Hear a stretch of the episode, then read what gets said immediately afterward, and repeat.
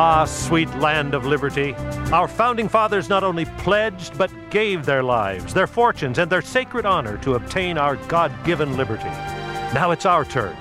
Liberty can only thrive if it's alive in the hearts of a freedom loving people. I'm Dan Matthews, and I'm pleased to welcome you to Freedom's Ring. Here's our host and constitutional lawyer and minister, Alan Reinach. Welcome back to Freedom's Ring, my friends.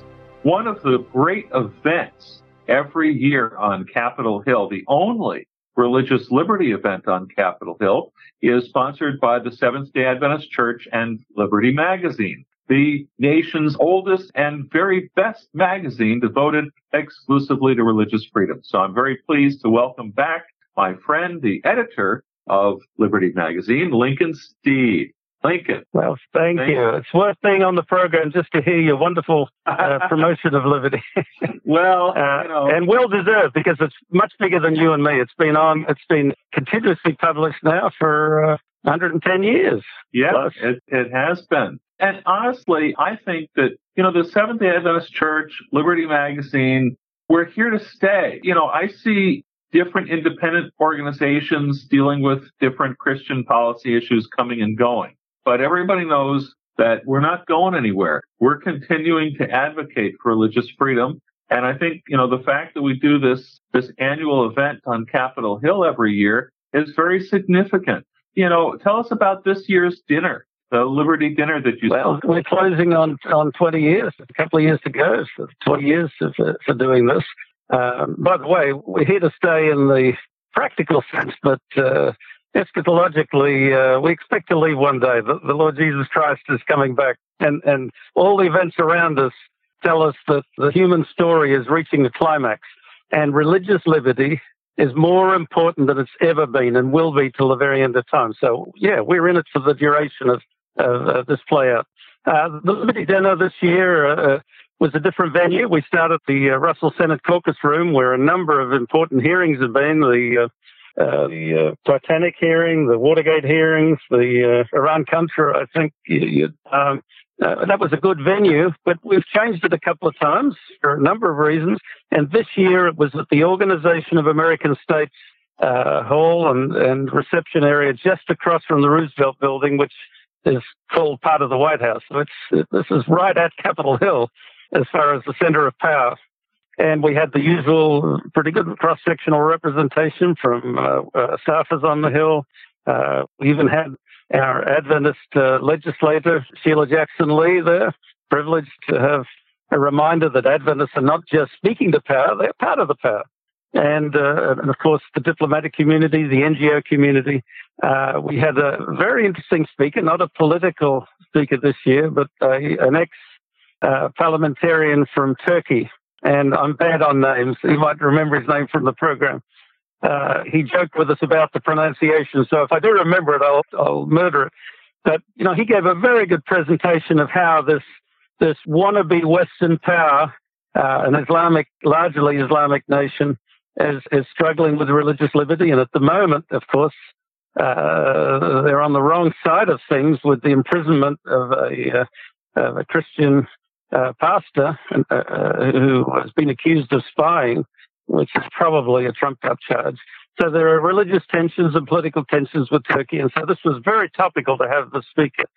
But what I think you and I want to get across is, and it's always a significant part of the dinner, we had a number of awards, and one very particular award was the National Award to Holly Hollman, the legal counsel and associate director of the Baptist Joint Committee. They are fellow travelers with us on, on how they see religious liberty and the separation of church and state. And Holly, uh, a trained lawyer, has been uh, a tower of strength for her own organization and a, and a wonderful help for us and others in clarifying the very complicated issues from time to time. Well, you know, Holly has been a guest on this show many, many times. On many and she's issues. written for Liberty a number of times. And, uh, you know, others from the Baptist Joint Committee. I, I've often said that as Seventh day Adventists, we kind of stand on Baptist shoulders in terms of kind of the history and tradition of our understanding of the structure of, of church. One of the special opportunities that I have during every dinner is just a little mini presentation, a welcome, and to make a comment that I hope will take root with the attendees. And what I said this year, I really deeply feel because a lot of people think this is the coming to the kingdom with this administration that's very friendly to religion, which is a great thing. But I said we're in danger of heading in two directions as defined by, and I used code words for the Milvian Bridge and Clermont. The Milvian Bridge was the battle that uh, Constantine won, won the emperorship of Rome, and then, of course, announced that divinely uh, he was now to become a Christian and champion the Christian cause. It was the beginning of a lot of bad things for the Christian uh, church. The uh, Clermont experience was where Pope Urban, at the time when uh, Jerusalem was being troubled by the uh, the Muslims, he stood up and he said, uh, "We need to go there, fight a holy war. God wills it." And I think uh, global uh, terrorism and security issues are intersecting with a triumphalist sense of, uh, you know, God's promised coming to power for the United States. And I think it's a moment of extreme danger. So if I can reflect on what I hear you saying, Lincoln, um, you know, within Christian media today, Christians are hearing a lot about persecution of Christians around the world. And these are very serious issues. And we, we cover them on Freedom's Ring periodically, regularly. You know, persecution of places like, uh, China and of course North Korea. Absolutely. The travails of, of Christians in Iraq and Egypt and many other places.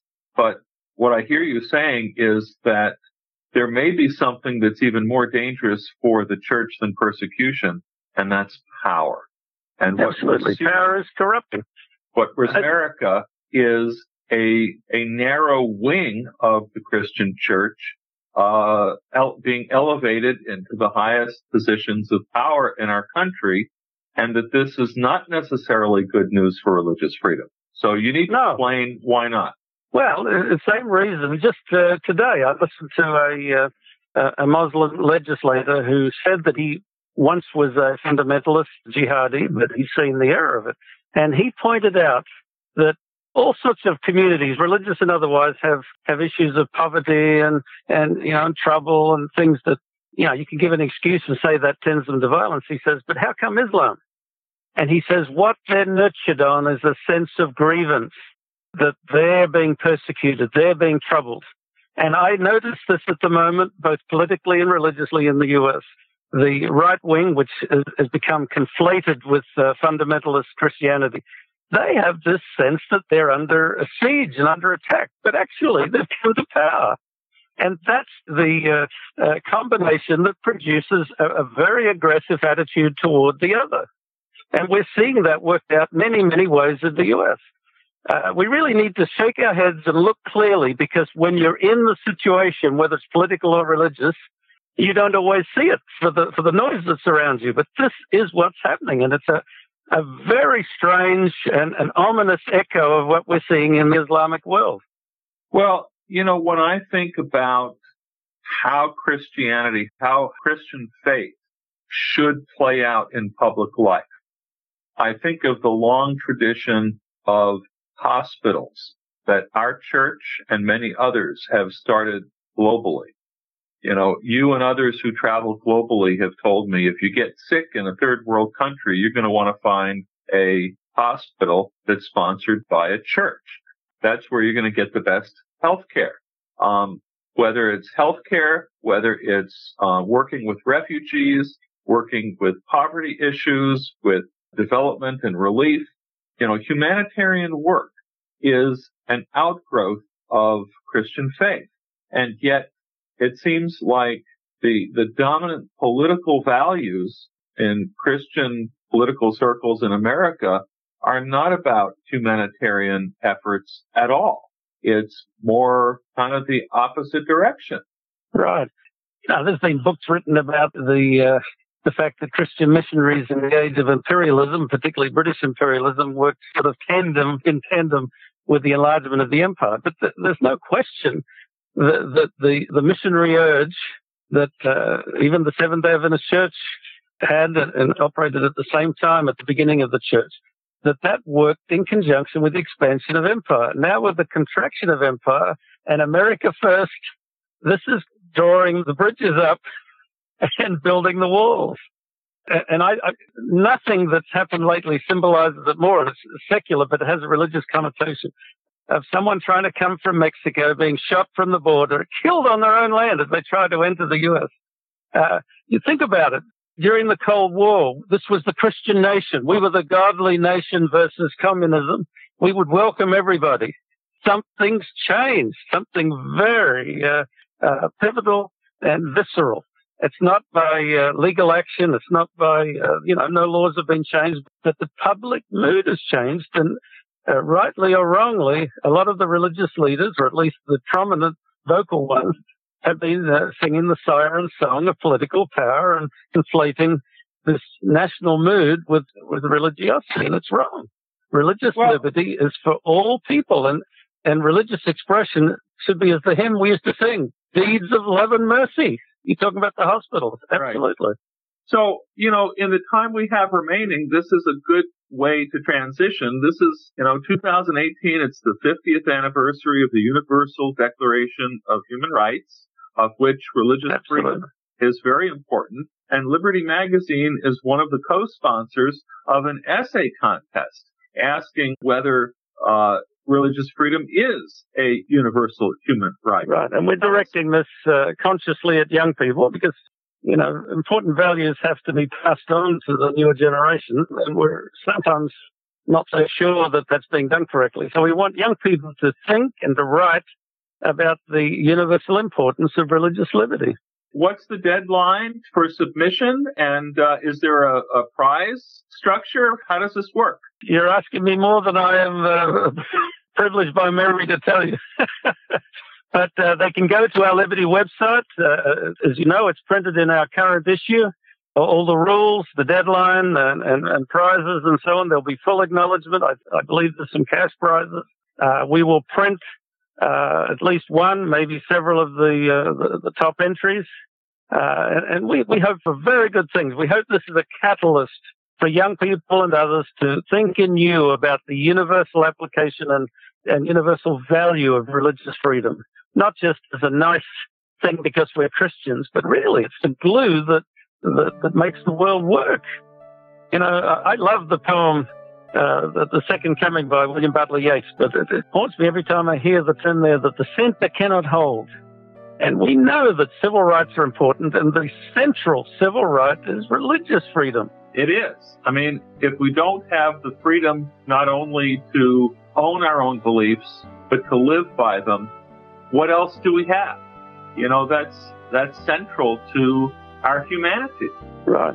And um, uh, by the way, we've got another very good article coming up in Liberty Magazine that argues very uh, persuasively from the uh, philosophical development of, of democracy that American democracy has been so significant and effective because it's linked with religious rights.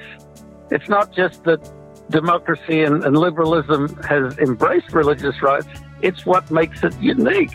It cannot exist correctly without it, or else you devolve into what the uh, French Republic did after the uh, the French Revolution.